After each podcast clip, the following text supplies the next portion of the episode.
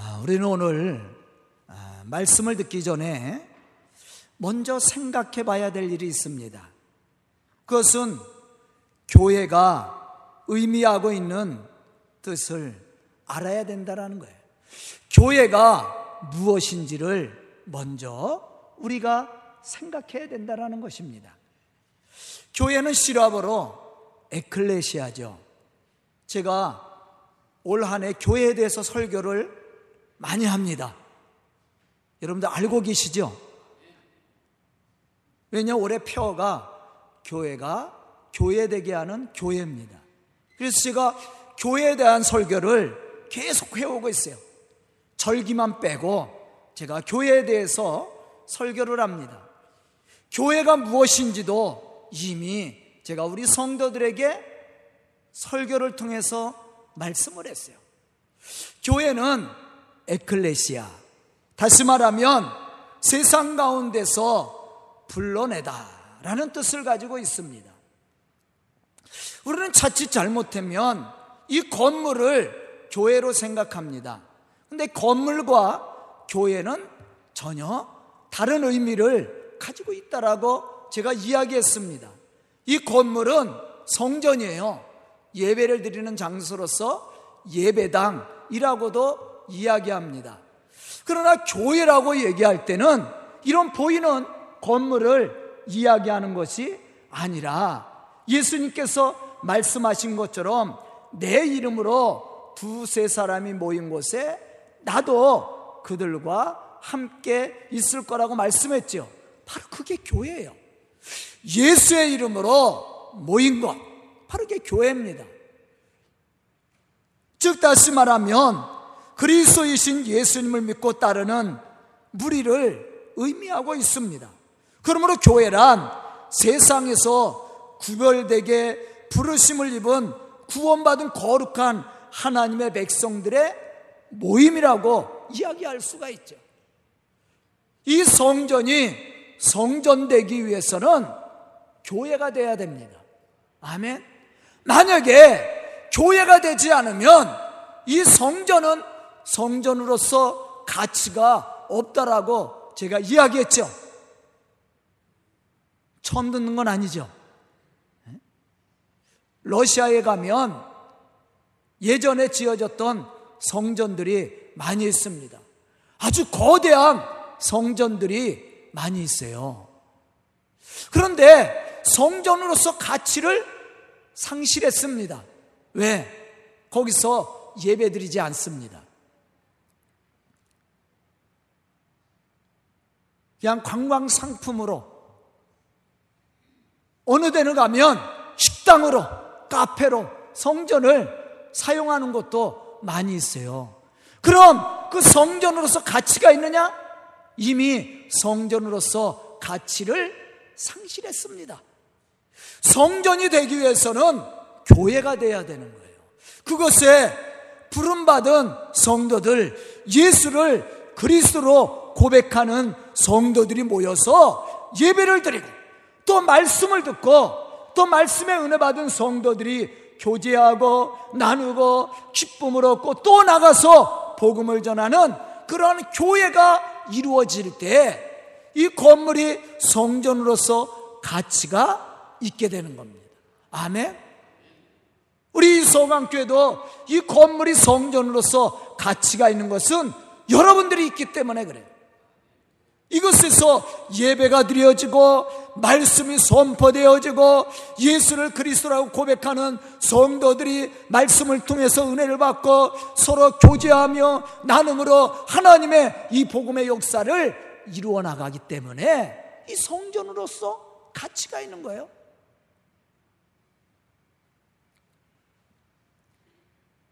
그럼 이렇게 부름받은 교회가 어떠한 신앙의 모습을 가지고 세상을 능히 이기며 하나님이 맡겨주신 그 복음의 사명을 감당해 나갈 수 있습니까?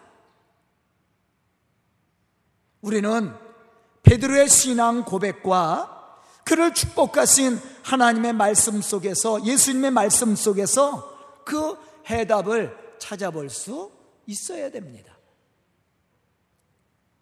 첫째 교회는 그리스도를 향한 믿음의 확신과 고백이 있어야 됩니다.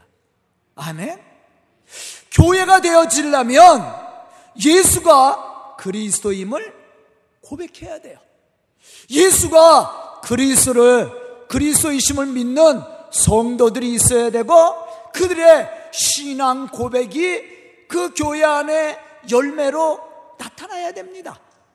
아멘.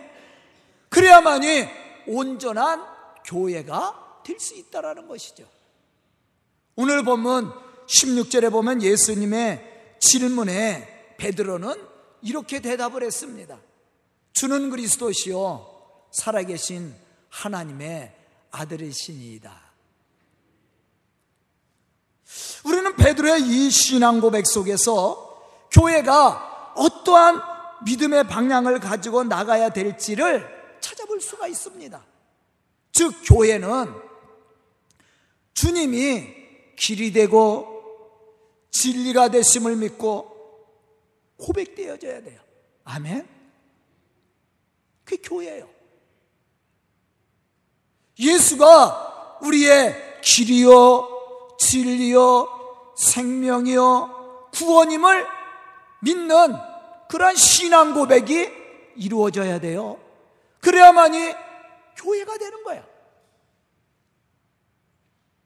만약에 오늘 이 성전 안에 모인 우리 성도들이 여기서 한 사람도 예수가 길이요, 진리요, 생명이심을 믿고 고백하는 사람이 한 사람도 없다면 이 교회가 될 수가 있어요?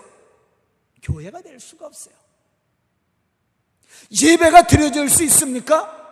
예배가 드려질 수 없는 거예요. 말씀의 은혜는 받을 수 있습니까? 말씀의 은혜도 받을 수가 없어요. 그러면 이 성전은 가치가 있게 돼요? 성전의 가치도 상실하게 됩니다.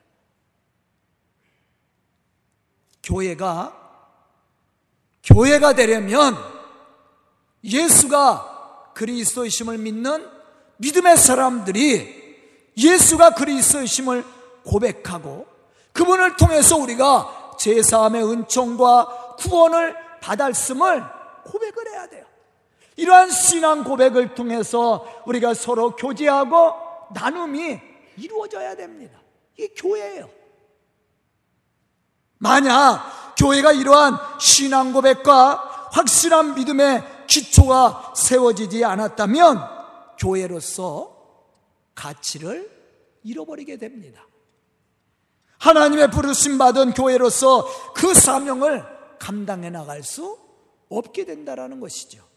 왜냐하면 이러한 신앙 고백과 믿음의 확실성이 없는 교회는 쉽게 어떻게 돼요? 유혹을 받게 되고 무너지게 된다라는 것이죠. 그러나 예수가 그리스도이심을 믿고 그분을 통해서 우리가 제3의 은총과 구원을 받은 사람은요, 이러한 세상 유혹에 흔들려요? 흔들리지 않습니다.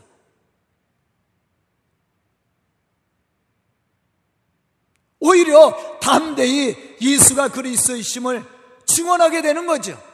그러므로써 교회는 예수가 그리스도이심을 믿는 성도들이 모여야 되고 또한 그들의 신앙 고백을 통해서 교회가 든든히 기초가 다져져야 되는 거예요.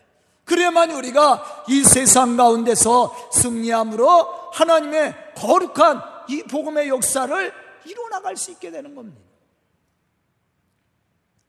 요한복음 14장 6절에 보면 예수님은 이렇게 말씀을 하셨습니다. 내가 곧 길이요 진리요 생명이니 나로 말미암지 않고는 아버지께로 올 자가 없느니라. 아멘. 내가 길이고 진리고 생명인데 나를 믿어야 그 사람이 아버지께로 가는 자예요. 예수가 진리가 되고 길이 되고 생명이 되시면 믿지 못한다면 우리가 어떻게 믿음의 사람으로 천국을 소유할 수 있겠습니까? 하나님의 거룩한 이 복음의 역사를 이루어 나갈 수 있겠습니까? 이 말씀과 같이 교회는 예수가 그리스도이심을 믿는 믿음의 확신과 그를 향한 분명한 신앙 고백이 이루어져야 된다라는 것이죠. 본문 18절에 보면 예수님은 베드로의 신앙 고백을 들으시고 이렇게 그를 축복했습니다. 너는 베드로라. 내가 이 반석 위에 내 교회를 세우리니 음부의 권세가 이기지 못하리라.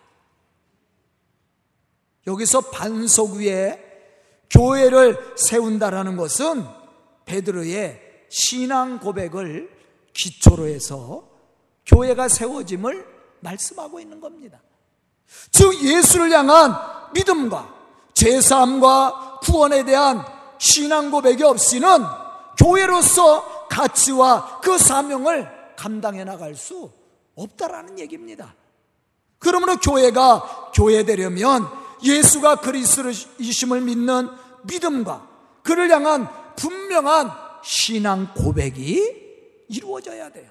아멘. 다시 말하면 복음과 믿음에 대한 신앙 고백이 일치돼야 되고 하나님의 말씀이 우리의 삶의 기초가 되어 실천되어져야 되고 진리 대신 예수 그리스도가 모든 삶의 영역에 있어서 같이 기준이 되어야 됩니다. 여러분들의 신앙의 가치 기준이 뭡니까? 왜 이 자리에 나와서 예배 드립니까? 왜 예수를 믿고 신앙생활 합니까? 가치 기준을 어디다 둔 거예요? 예수 그리스도에게 둔 거예요. 혹시 우리의 신앙의 기준이 물질에 있습니까?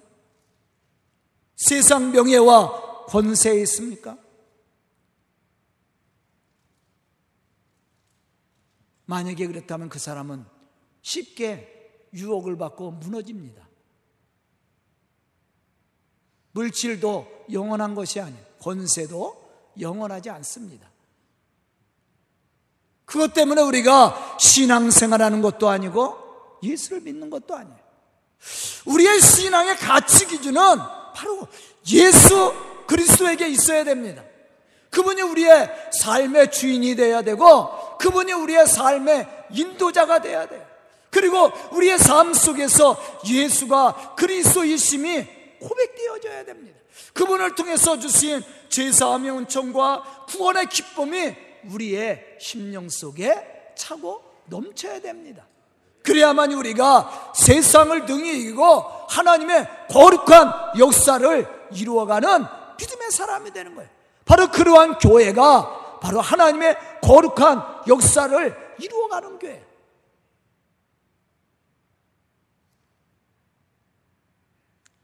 그런 이러한 교회가 되기 위해서는 어떻게 해야 됩니까? 사도행전 2장 42절에 보면 이렇게 말씀하고 있습니다. 그들이 사도의 가르침을 받아 서로 교제하고 떡을 떼며 오로지 기도하기에 힘쓰니라. 다시 말하면 교회는 말씀 전하는 자의 신앙 고백과 가르침에 순종함으로 따라가야 됩니다.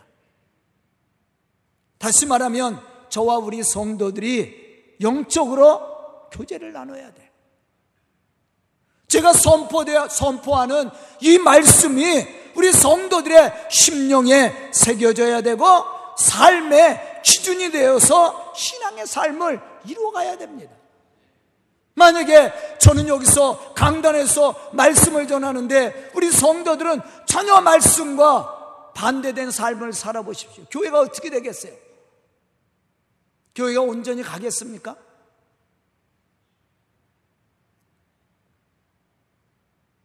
제 신앙 고백과 제 믿음의 고백과 여러분들의 신앙이 같아야 되는 거예요.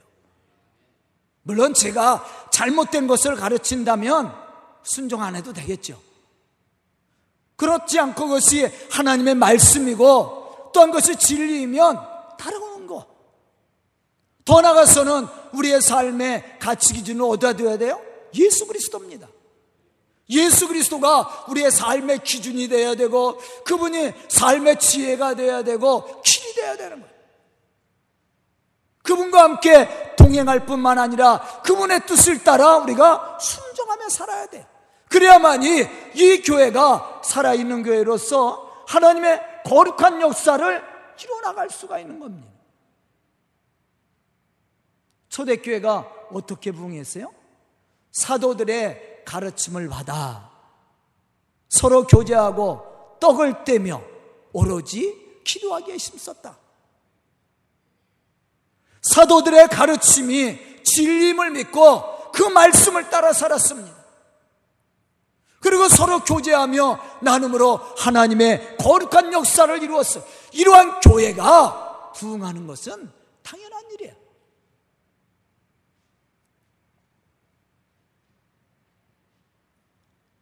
오늘 보면 18절에 보면 예수님은 베드로의 신앙 고백을 들으시고 이렇게 축복을 합니다. 너는 베드로라 내가 이 반석 위에 내 교회를 세우리니 음부의 권세가 이기지 못하리라. 여기서 반석 위에 교회를 세운다라는 것은 아까도 얘기한 것처럼 신앙의 기초 위에 교회를 세웠다라는 얘기예요. 그러므로써 교회는 예수 그리스도가 신앙의 기초가 되어야 되고 또한 말씀의 능력이 있어서 말씀에 순종하는 믿음의 사람들이 있어야 되고 말씀의 은혜 받은 성도들이 그러한 신앙 고백을 통해서 주님과 영적인 교제를 이루어야 됩니다. 그 교회가 살아있는 교회예요. 초대교회가 바로 그러한 교회였습니다. 오순절 성령의 은혜를 체험함으로 변화를 받은 사도들이 신앙 고백과 또한 가르침을 따라 말씀의 가르침을 따라 그를 순종함으로 초대교회를 이루었다라는 거예요.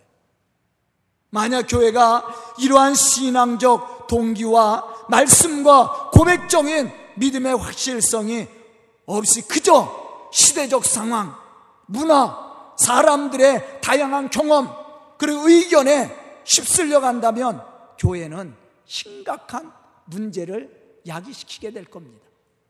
분쟁이 일어나고, 분열이 일어나고, 교회는 교회로서의 그 역할을 감당하지 못할 겁니다.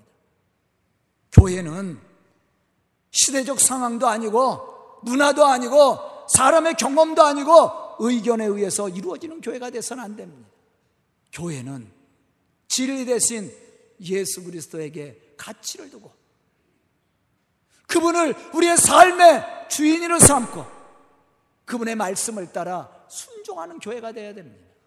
이 교회가 올바로 세워지는 교회예요.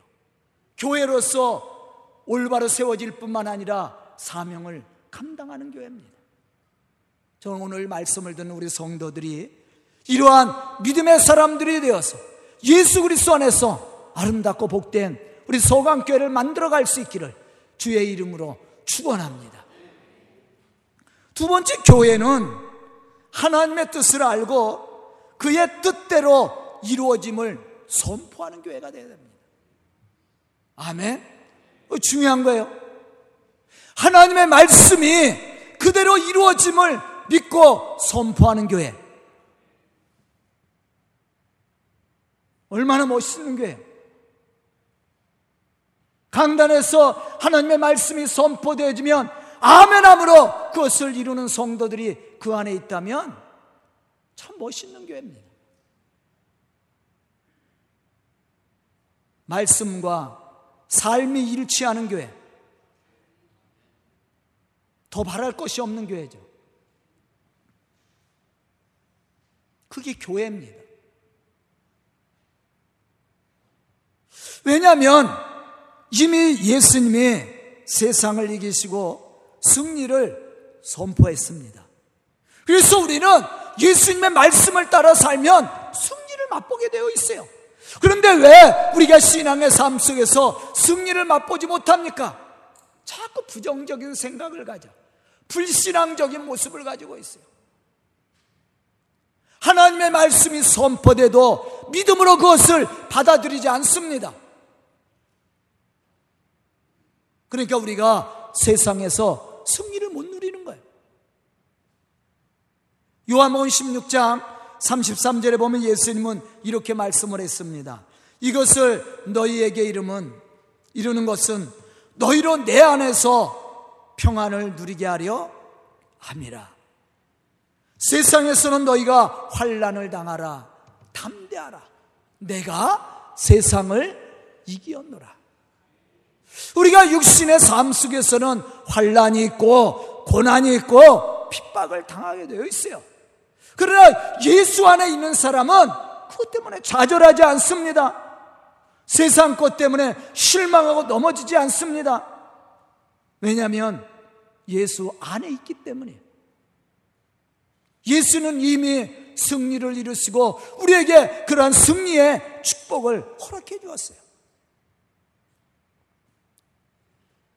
아, 여러분들도 마찬가지고 저도 마찬가지일 겁니다.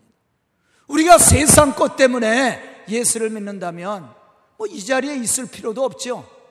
저도 아마 목사가 되지 않았을 거예요. 이미 진작에 때려쳤을 겁니다. 그것이 우리의 신앙의 가치 기준이 거기에 있는 게 아니에요. 바로 예수 그리스도에게 있습니다. 그분이 이미 승리를 이루시고 우리에게 그러한 은혜와 축복을 주었어요. 그러므로 우리가 세상에서 육신을 가지고 환란을 당하지만 담대한 거예요. 왜? 주님이 함께 하시면 모든 것을 이룰 수 있습니다. 그분의 말씀이 그대로 이루어짐을 우리는 믿고 있습니다. 아멘. 이 자리에 나와서 말씀을 듣는 우리 성도들, 그러한 믿음이 있었기 때문에 이 자리에 나온 거 아닙니까? 이 무더위에 성전에 나와서 예배 드리는 거 아니에요? 이러한 신앙이 없다면 이 자리에 나올 수도 없는 겁니다.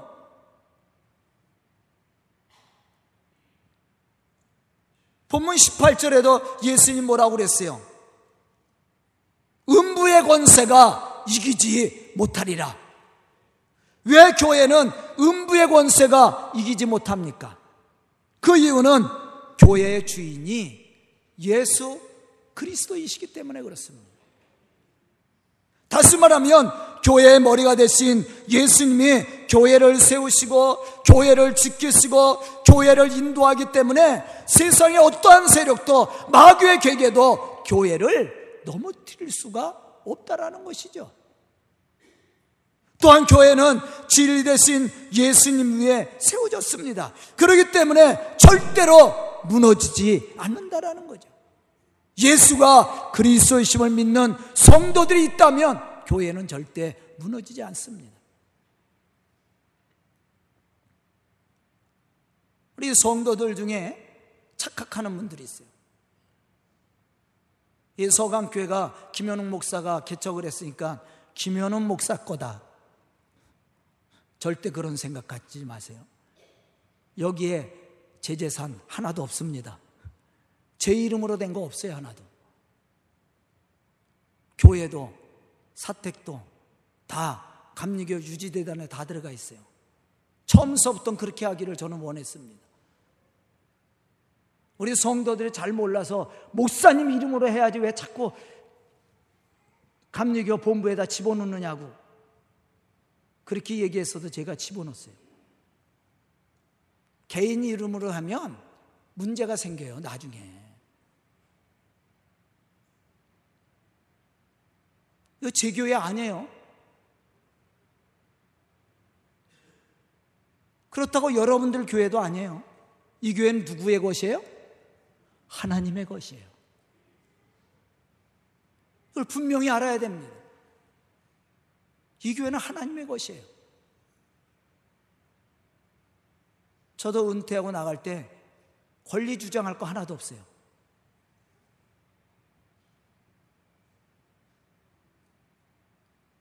제가 그랬잖아요. 우리 아들이 초등학교 1학년 때인가. 아빠 교회죠? 아빠 거지? 야, 이거 내 거 아니야. 하나님의 것이야. 차는, 뭐, TV는 다 하나님의 것이야. 그랬더니 우리 아들이 저보러 목사하지 말라고 그랬어요. 왜 그 고생하면서 아버지 거 하나도 없냐고.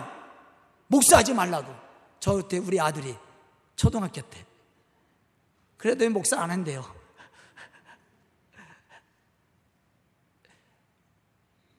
이것은 하나님의 교회예요. 제 교회도 아닙니다. 이 사실 우리가 분명히 알아야 돼요. 이 교회의 주인이 누구예요? 하나님이에요. 교회 주인이 하나님이 되셔야 되고 하나님이 이 교회를 지키셔야 되고 하나님이 이 교회를 인도하셔야 이 교회가 온전히 세워지는 거예요. 다만 우리는 청지기로서 하나님의 말씀에 순종함으로 하나님의 몸된 교회를 세워가는 지체로서의 사명을 감당하는 겁니다. 그래야만이 이 교회가 든든히 세워져 가는 거예요. 교회는 지금도 살아서 우리 가운데 역사하시고 축복하시는 하나님의 교회임을 알아야 되고 그 살아계신 하나님, 그 전지전능하신 하나님이 지금도 이 교회 속에 역사하시고 축복하심을 믿어야 됩니다. 그리고 우리는 그런 하나님의 말씀에 어떻게 하는 거예요? 순종하는 거예요. 그래야만이 교회는 세상의 유혹을 받지 않고 하나님의 거룩한 역사를 이루어 나갈 수 있게 된다라는 것이죠. 지금까지 교회는 많은 유혹도 받고 핍박과 박해를 받아왔습니다. 하지만 교회는 해체되거나 무너지지 않았습니다. 왜냐하면 교회는 주님이 세우시고 주님이 지키시고 인도하시기 때문이라는 사실이죠. 그럼 우리 교회가 예수님이 선포하신 말씀처럼 능히 이 세상에서 사단의 괴계와 유혹을 이기고 믿음의 승리를 이루려면 어떻게 해야 됩니까? 첫째는 말씀의 회복과 능력이 나타나야 됩니다. 우리 성도들의 심령 속에서 말씀의 회복이 일어나야 돼. 말씀의 감동과 은혜가 있어야 됩니다. 그리고 선포되어 주신 말씀이 삶의 능력이 되고 축복이 되어야 됩니다. 두 번째는 가르침의 변화와 삶의 증거들이 나타나야 돼요. 우리의 삶 속에서, 우리의 심령 속에서 신앙 고백뿐만 아니라 우리의 삶의 현장에서 예수가 그리스도인 것이 증거되어져야 되는, 증거되어져야 되는 것. 초대교회가 어떻게 세상을 이기고 복음의 역사를 이루어 왔습니까? 그것은 초대교회 성도들이 사도들을 통해 말씀의 가르침을 받고 변화된 삶의 모습을 통해 세상을 감동시켰기 때문이었습니다. 이러한 신앙의 모습은 교회를 핍박했던 제사장들의 무리까지도 변화를 시켰습니다. 사도행전 6장 7절에 보면 이러한 사실을 우리가 발견할 수가 있어요. 하나님의 말씀이 점점 왕성하여 그랬어요. 하나님의 말씀이 점점 왕성해졌다. 다시 말하면 하나님의 말씀의 능력들이 삶을 통해서 누구를 통해서 교회와 성도들을 통해서 나타났다라는 거예요. 예루살렘에 있는 제자의 수가 심히 많아지고 허다한 제사장의 무리도 이 도에 복종하니라.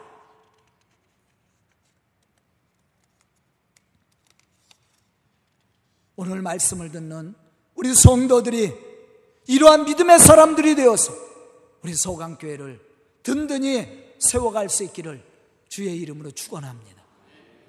세 번째, 교회가 갖추어야 될 신앙의 모습은 천국을 이루고 맛보게 하는 그러한 교회가 되어야 됩니다. 교회는 천국이 이루어져야 됩니다. 천국은 우리가 죽어서 가는 것이 아니에요. 그것도 천국이지만 이미 우리는 예수를 그리스도로 믿는 성도들로서 세상에서 천국을 맛봐야 돼. 그러한 신앙을 또 증거함으로 사람들에게 그러한 천국을 맛보게 해야 됩니다. 이게 교회예요. 우리가 교회 안에서 지옥을 맛봐봐요. 누가 교회 나오겠습니까? 누가 예수를 믿겠습니까? 교회 나오면 속상하고 마음 상하고 자존심 상하는데 누가 교회 나오겠어요? 우리가 교회로서 그 사명을 감당하려면요. 교회 안이 천국이 돼야 돼요. 천국을 맛봐야 됩니다. 믿지 않는 사람들이 왔어도 그러한 은혜를 받아야 되고 그러한 감동을 받아야 돼요. 그래야 교회 나올 거 아니에요.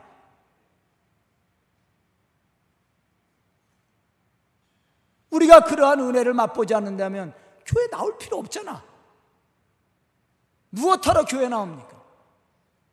속상한데. 나오면 속상하고,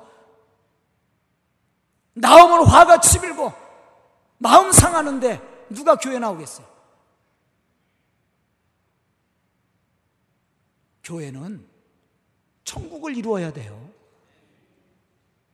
천국을 맛보는 현장이 돼야 됩니다. 교회는 하나님의 거룩한 백성으로 부름받은 성도들이 모인 곳이라고 얘기했어요. 세상과 구별된 예수를 그리스로 믿는 성도들이 모인 그 현장이 교회란 말이에요. 그러면 교회는 예수 그리스도가 증언되어야 되고 예수 그리스도의 사랑과 섬김이 열매를 맺어야 되고 예수 그리스도와 함께함으로 천국을 맛봐야 되잖아요. 아멘.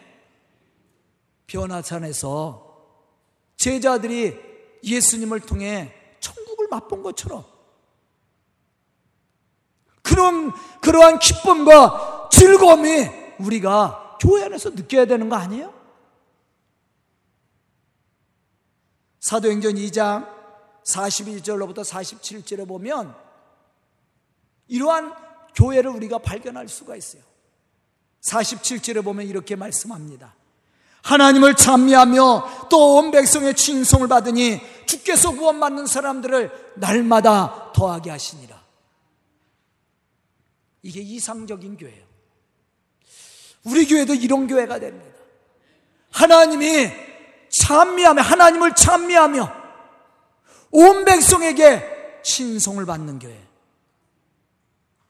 왜 교회에 들어오는 사람들이 하나님을 찬미했습니까? 왜 교회가 온 백성에게 신송을 받았습니까? 교회 안이 천국이 이루어졌어요. 싸움과 다툼이 사라지고 미움과 시기가 사라지고 질투와 이기심이 사라지고 자기의 것을 가난한 자들에게 나눠주고 서로 섬기고 사랑하고 축복했습니다. 이러한 교회가 이루어졌을 때 믿지 않은 사람들 세상에서 마음 아파하고 세상에서 스트레스 받고 힘들었던 그 사람들이 교회에 오면 무엇을 느꼈어요? 평안을 느꼈어. 위로를 받았어. 용기를 얻었어. 그러니까 자연스럽게 하나님을 찬송하게 됐고 교회는 백성들에게 친송을 받았어요. 그러니까 자연스럽게 교회는 붕해 갔다라는 거예요. 바로 이게 교회의 모습이에요. 제가 교회의 의미를 처음 설교를 시작할 때 얘기했습니다. 에클레시아. 구별된 성도들, 예수를 그리스도로 믿는 성도들이 모여서 예배드리는 그곳. 누구의 이름으로? 예수의 이름으로. 그게 교회라고 그랬어요. 교회는 예배만 드리고 끝나는 곳이 아닙니다. 그러한 예수 그리스도의 사랑을 증언함으로 열매를 맺어가는 곳이에요. 천국을 이루는 겁니다. 천국을 선포하는 거예요. 교회 안에서 천국을 맛봐야 됩니다. 이게 온전한 교회예요. 하나님의 거룩한 역사를 이루어가는 교회입니다. 저는 오늘 말씀을 듣는 우리 성도들이 이러한 교회를 이름으로 하나님의 거룩한 복음의 역사를 함께 이루어갈 수 있기를 주의 이름으로 축원합니다. 기도드리겠습니다. 은혜로우신 아버지 하나님 감사와 찬송을 드립니다. 이 시간 말씀을 듣고 결단한 우리 성도들 믿음의 사람들로 부족하지 않도록 축복하여 주시옵소서. 우리 성도들을 통해 이 교회가 하나님의 교회로 세워지며 하나님의 거룩한 역사를 이루어나는 교회로 부족하지 않도록 축복하여 주시옵소서. 말씀 들은 우리 성도들 좋은 일꾼들이 되게 하여 주시고 우리 성도들을 통해 하나님의 놀라운 역사를 이루어가기에 부족함이 없도록 축복하여 주시옵소서 예수님의 이름 받들어 축복하며 기도드리옵나이다. 아멘.